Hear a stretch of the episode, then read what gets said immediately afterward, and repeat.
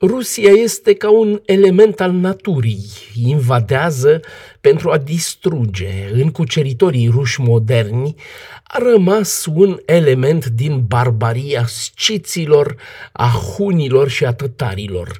Cu civilizația și sofisticarea noastră de azi, noi nu înțelegem această nevoie de a invada și această nepăsare pentru a ameliora scria Alexandre Dumas despre Rusia în jurnalul său în două volume publicat prin anul 1858-1859.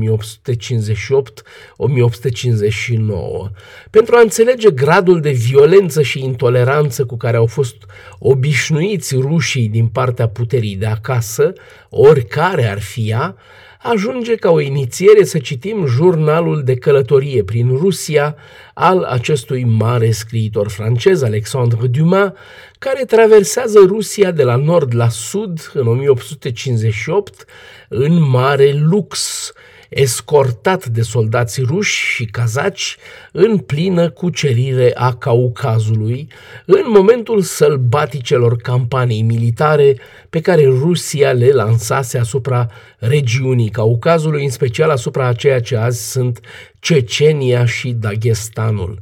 Scria Alexandre Dumas în același jurnal de călătorie, soldatul rus e profund trist – starea lui îi repugnă, sclavia îl apasă, distanța care îl separă de șefi îl umilește. Cititorii, scria Alexandre Dumas, ar fi uluiți să afle cât poate să îndure soldatul rus, mâncându-și pâinea neagră și mucegăită, culcându-se în zăpadă, trecând cu artilerie, bagaje și tunuri pe niște drumuri care n-au mai văzut picior de om. La noi, scria Alexandre Dumas, e aproape imposibil să furi din dotarea soldatului. În Rusia, în schimb, militarii trăiesc numai din cât pot fura.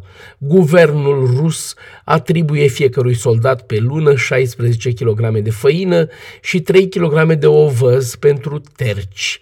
Capitanul primește acestea din magazia regimentului, apoi trebuie să le distribuie, dar el fură și după ce le vinde țăranilor, capitanul își convinge colonelul că soldații au fost hrăniți.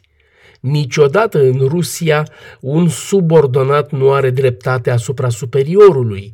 Există inspectori care au ca misiune să primească plângerile soldaților, dar plângerile sunt apoi arătate chiar șefilor soldaților.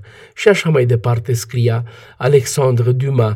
Felul în care el descria soarta și traiul soldatului rus e atât de actual, inclusiv alcoolismul și nepregătirea recruților înrolați cu forța, corupția și umilințele, ca și incompetența și brutalitatea ofițerilor, încât rămâi surprins să vezi că 160 de ani mai târziu situația este aceeași. Bruxelles, Dan Alexe pentru Radio Europa Liberă.